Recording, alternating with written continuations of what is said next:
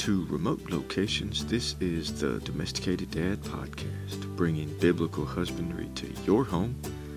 Each episode will deliver sound biblical advice based on the scriptures and our experience in order for you to cultivate mature growth as a godly man. We're your hosts, Justin and Billy, so stay tuned.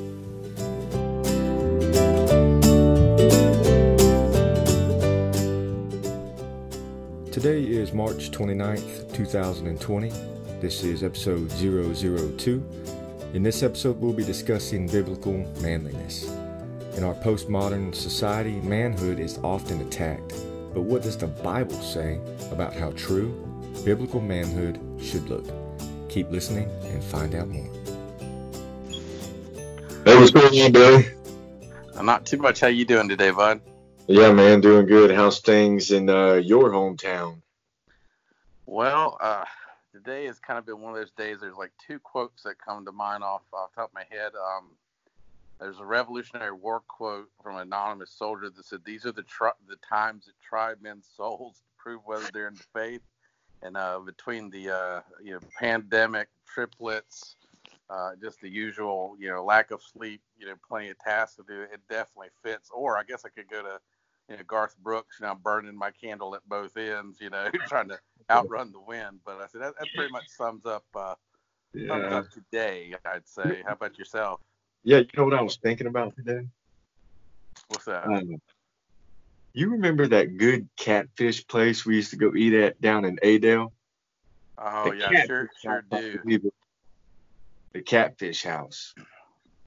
Yeah, that that was a good place. They had the. I remember you could sit outside and watch like the little alligators swim around, uh, like near the pond out there or whatever, if I remember right.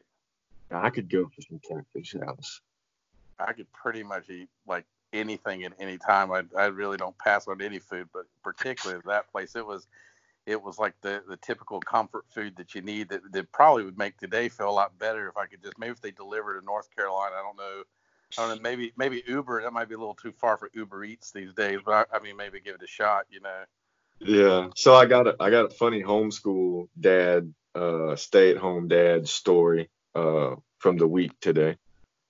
Oh, you definitely go with it because I, I could always use those.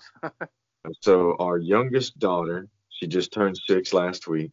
Uh, she come out to the living room and she lovingly looks at my beautiful wife and says, Mommy, you can come to me with any problems you have. I can help you with anything except your faith.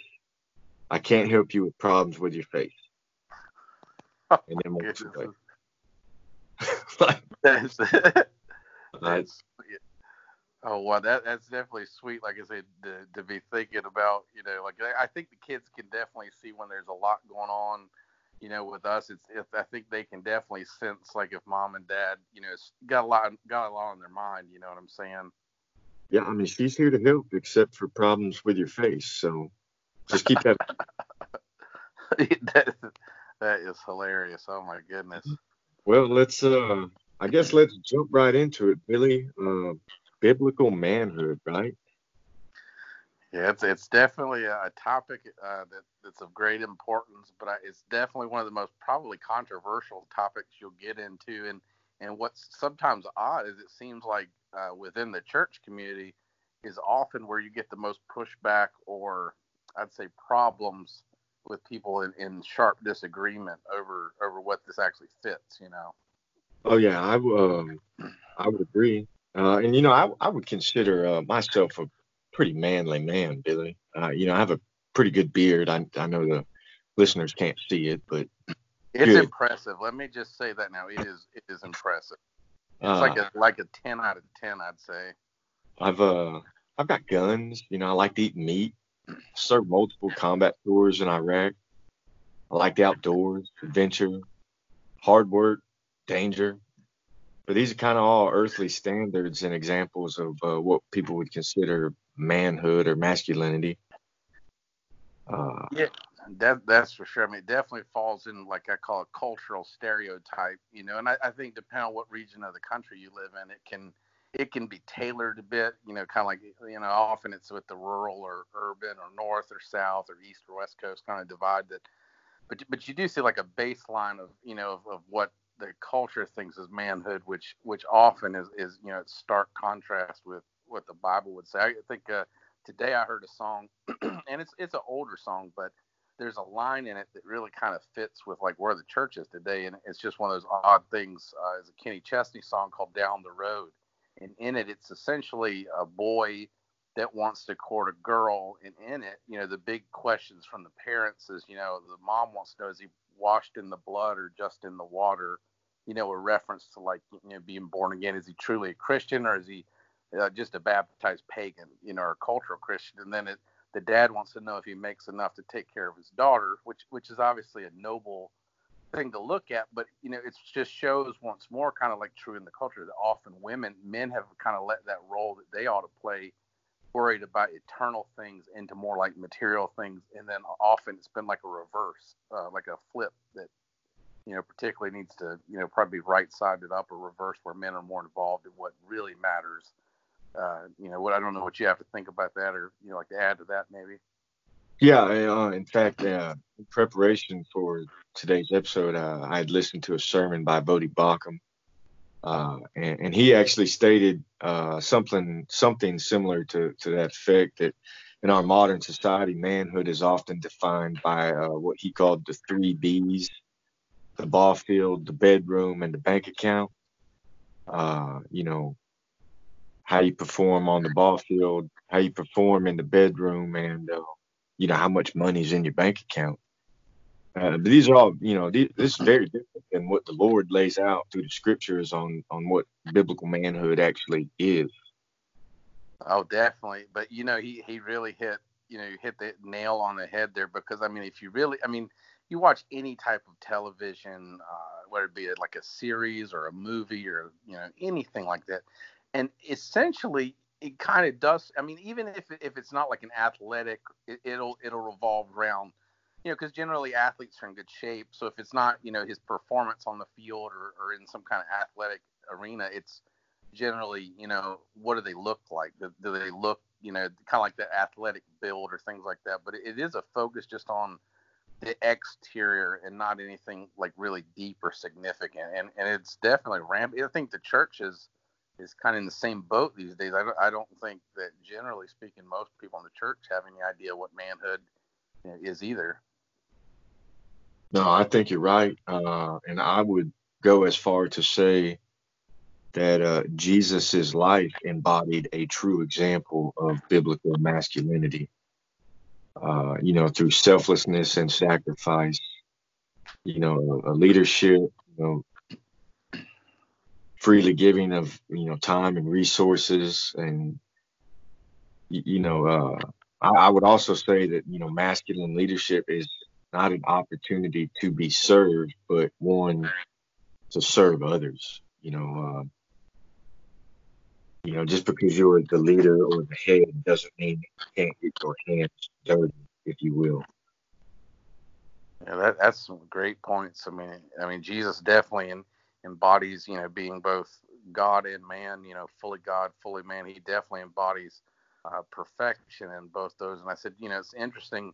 We were just talking about cultural differences depend on regions of the country or whatnot. But I, I, know, you know, whether it be, you know, growing up or things I see even now in the church, you know, you know, sometimes it's with an age divide, like older, younger, you know, depending. But I mean, how many times have you seen at some point or heard, you know, you're at a, ga- a gathering or get together, whatever, or you know someone's over your house, you know, or not your house particularly, but a house you've been at, and you see the women are kind of doing all the work, you know, 100 dirty dishes, and the man's sitting on the couch, like, well, that's her job, or you know, whereas you think like Jesus, you know, washing the disciples' feet, you see this like submissive uh, servanthood leadership where, you know, he's going to do things that that you with his status and his position that he didn't have to do, but he did it, and that you know kind of embodies like the leader. You know, you're you know you love your wife as Christ loved the church. You get up and you help when they're tired and do things to kind of contribute to that, and and not just be some dictator. I know uh, I had a friend you know several years ago, and I think the only Bible verse he knew was that the man is the head of the household, though he had no idea how to like explain like the depth of that or you know the counterpoint to it that I'd make. You know, Christ said you know, to love your wife as he loved the church. And if you think about it, he died for his church, for his, you know, the metaphor of the bride of Christ, you know, the church, you know, the ecclesia, what it, it will be, you know, his people, you know, he died for it. That kind of, you know, you know, such a, you know, horrific death on a cross, you know, that he went through for his church. And I said, if you love your wife to that level, you know that that's the kind of love you're supposed to give. It's not a dictatorship, and I think that's one of the things that that sometimes we run into. You know. Yeah, I I, would agree, Billy. I think uh, you know, I think that verse is often used out of context. You know, I, and you know, I, I think clearly says, you know, the husband is the head of the wife, Christ is the head of the husband, and you know, God is the head of Christ. And it, it's not that you know men were created you know, in the superior, you know, superior being, you know, to be this dictator, you know, tyrannical leadership. You know, God created men and women with equal dignity, yet very different roles. Um, just as, just as you know, the, the, Trinity, you know, the, the Father, Son, and the Holy Ghost, the Holy Spirit, they're they're all God but each serve a different function, you know, yet they're all still God. Uh, you know, man was created to be the head, but woman was created to be a helper and not in a substandard position, but to help the husband lead in, you know, God given design as a leader. Oh, absolutely. I mean, it's you know, it's like you know, I mean, talk about something maybe not controversial with it as an example or a metaphor, analogy, what you will.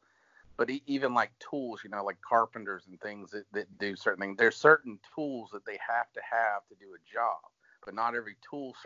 Every tool may be of equal value to them. Uh, and I'm not calling people tools in this, and you know, every analogy breaks down at some point. But what I'm saying, the point is, is that things can be equal in value or essence and, and share a different role. You know, exactly. that's the thing I think that people get caught up on is, is they you know they want to yell patriarchy or you know kind of put it in some kind of cultural system of you know antiquity that doesn't apply today. But you know the point of it all is is you know God you know being the creator, He has the authority to dictate roles as He sees fit, and it, it's not you know like I said I, I think it's one of the things that people today get hung up on you know maybe so in the wrong perspective. But I mean you know like you said you know with the, the God of Israel Yahweh. He's he's one in essence in being in nature, but he's three in persona, you know, and, and at the same point, like you said, the the ministries and you know, God the Father planned it, Jesus secured the salvation through the cross, and the Holy Spirit applies that benefit to believers. And you have different roles. You see them in creation and different things throughout the Bible where you know, you know, they're they're all one and in full agreement. And it's kind of even pairs to the whole you know, Adam saying, you know, flesh of my flesh, bone of my bone, you know, the fact that you become one flesh, you become in essence one unit. And, you know, it's like Voddie Baucham, I don't know if you heard that part, what he, you know, he said in the past about, you know, when God looked at Adam, the only thing he ever said wasn't good. He's, it's not good for man to be alone. Yeah. And I said, what's interesting, he put it in his words, it's almost like, you know, you could see God, you know, looking at Adam saying, you know, this boy ain't going to make it on his own. You know, he, you know, that help meet or, you know, it, it completes the man. You know, like I said, the, the man and the woman go hand in hand. You know what I'm saying? Exactly, exactly. Um, you know, uh, I, I think uh, too often, you know, we have been uh, conditioned or, you know, inadvertently indoctrinated, you know, to to the worldly, you know, standards and views of what manhood is, you know, as the three B's, the the ball field, bedroom, and you know, bank account, and you know, even even you know, men that are followers of Christ, you've just been conditioned your whole life that you know, unless you have, you know, this amount of money or you know, this success in business or in sports or you know this many girlfriends you know you're not a real man but you, you know what what would you say billy uh, would be the i guess an example of, of what the scriptures lay out as uh, biblical manhood Well, I think like you hit it. I mean, you know, one thing I before we even get, I wanted to, you know, so like the thing with like the the the billfold, you know, that that's something like definitely in the culture about, you know, it's all about money or you know material type aspects. But you, you think of the Protestant view of work, it's that all work is valuable. You know, Adam was put in the garden, even in a perfect setting, to work. You know, work is not a curse or a result of the fall. And it's that Protestant view that anything you do for God's glory um, whether it be the street sweeper or whether you be the president or CEO of, of some large corporation, you do everything for God's glory. But I, I think when you look at biblical manhood, you know, you have to understand, you know, looking at the examples in the Bible, you know, not everything in the Bible is prescriptive, sometimes it's descriptive. But even in those points, you look at David and um, some of these other characters, and, and I always like to go to David, you know, because one of the first things I think a man obviously has to be converted you're not going to please God, as, eh, you know, as a as a pagan, unconverted sinner who's at war with God, you know, in essence, because those who are not part of Christ are against Christ, you know. And I think the first thing is is a true convert. And you look at David, you know, a man who's said in one aspect to be a man after God's own heart, you know, desire. But then on the other side, look at the kind of sin David was capable of. And, and the Bible shows him works and all, you know, the, the hero shepherd king all the way through where you know it had serious family troubles even throughout and and the thing that made david a man after god's own heart in that culture was not what we commonly look at is that you know that he did something that just pleased god um, in and of himself but it's by god's grace that he had a loyalty. And in that time frame you know syncretism or the, the mixing of religions was you know very popular. I think there's only really two kings in israel's history. You know, even one generation past David Solomon, you know, due to his wives, he was, you know, supposedly worshiping Yahweh and then worshiping the gods of of the pagan nations. And I, I said the thing you'll see with David, even when he's displaced from Jerusalem, it's always that that loyalty. You know, we we use the word faith today, but I said half people in church don't understand even what that means to have faith in God, or you know, it, it's that kind of like that trust, that confidence, and then a loyalty that Yahweh, Father, Son, and Holy Spirit is, is, our Lord, is our God, is our Savior, and we're committed. We won't worship other gods. We won't worship, whether it be some metaphysical entity that tries to coerce or convince someone it's a God, you know, as we see through some of the religions of the world through time, you know, some fallen entity trying to, you know, steal praise and worship from Yahweh and, and convince people to go that way. Or whether it just be the God of materialism or the God of sports, you know, in the in the metaphor sense that we make an idol out of these things and we you know try to go after them but i think first of all like i said a man after god's heart with loyalty i think humility is in the scriptures is like a key you know the model for you know jesus showed that that willingness to get if you will down and dirty to do those tasks that seem demeaning because of love and mercy and grace. Um, you know those kind of traits really i think you know is, is, some of the things that you see through those examples. But you don't see you know other than christ you don't see perfection in these other biblical examples.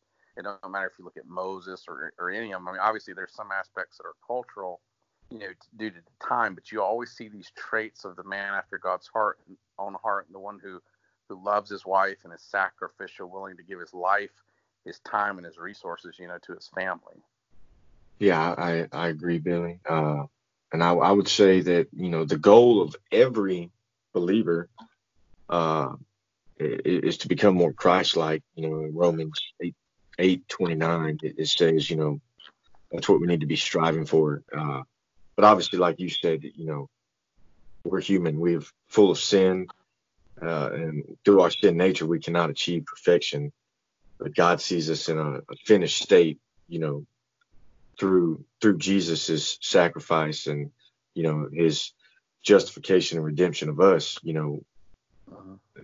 he sees us at our end state. And you know, for men, their their God in their God given role, you know, I, I, believe this means leading and loving their wives in, in, the same way that you know, as you stated earlier, that Christ loves the church.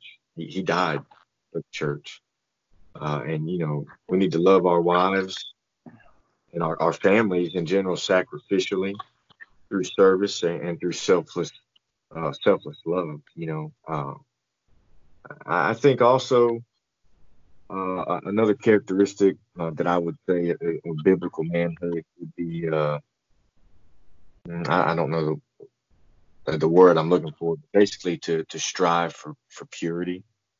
Uh, I, I, think uh, maybe self control. Uh, I think self control kind of super supersets manhood apart from boyhood.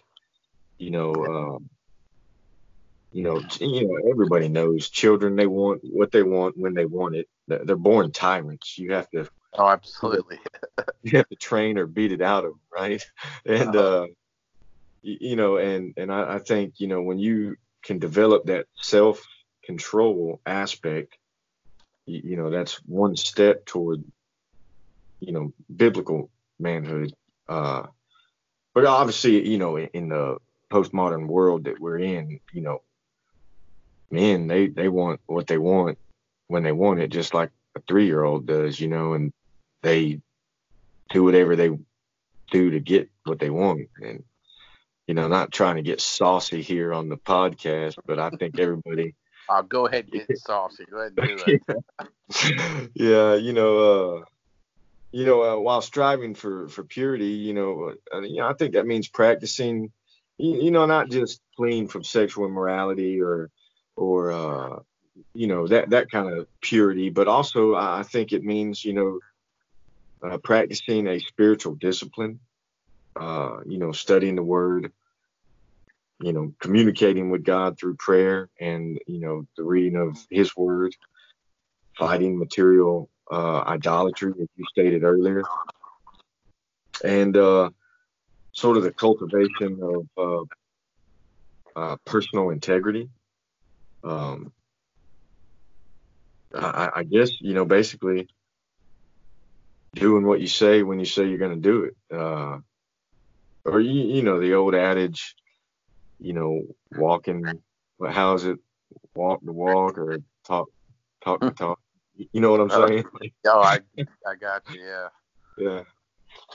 It, it's uh it's interesting you said that uh, you know talking about men being childish. I said that uh you watch any program, particularly, you know, like I said, occasionally, you know, the Disney Channel beyond, you know, obviously you got small kids, you know, I got small kids and, and Kylie, you know, and it's funny. I just, it's not funny. It's sad actually, but all the shows, the dad is basically a blundering idiot and the kid is the intellectual, uh, intelligent one. I think of a commercial recently. I saw it was a cereal commercial and it, it appears like a little girl is going to ride her bicycle and the father's eating cereal and he's saying, you know, you make good choices. And then she kind of sarcastically looks back at him and says, you make good choices.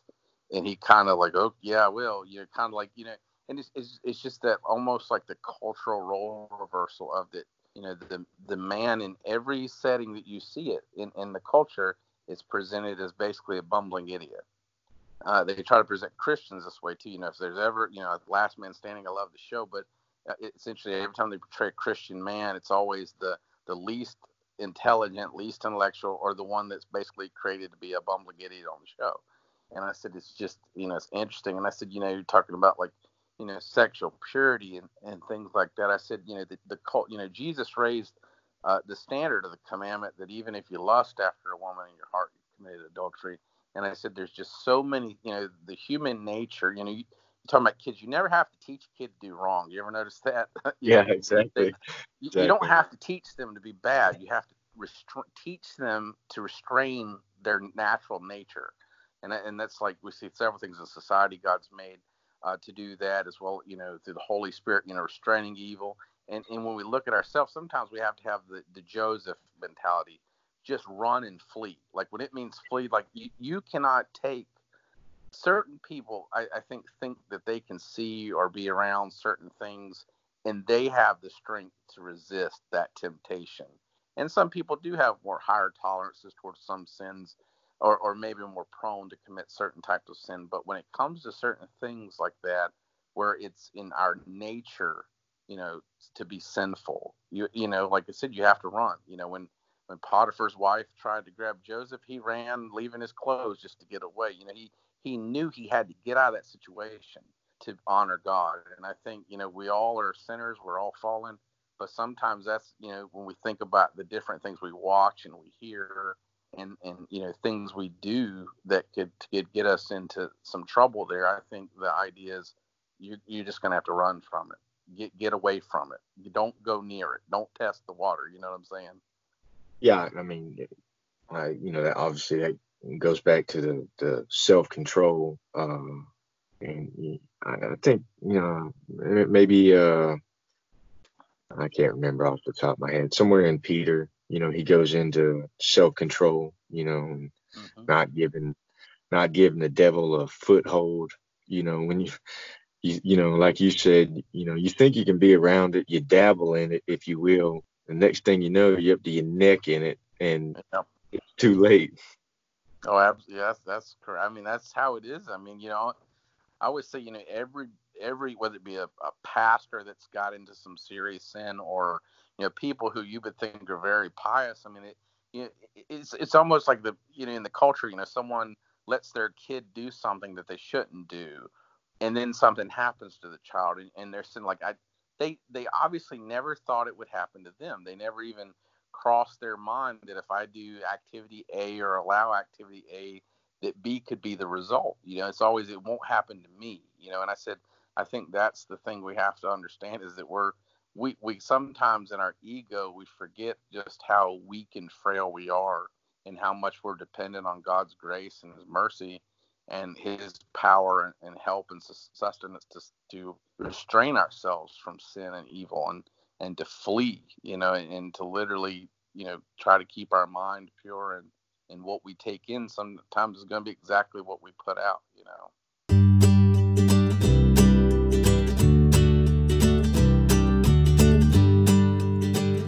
Thanks for listening in to Biblical Manhood Part 1. Tune in next week to catch the rest of the episode. Uh, if you liked what you heard today, please share with your friends and family. Maybe even consider subscribing so you'll be the first to know when a new episode drops. Remember, friends, God commissioned us to be scholars, protectors, providers, and ministers to our families because the Great Commission doesn't start on Main Street, it starts on your street. Until next time, friends, God bless.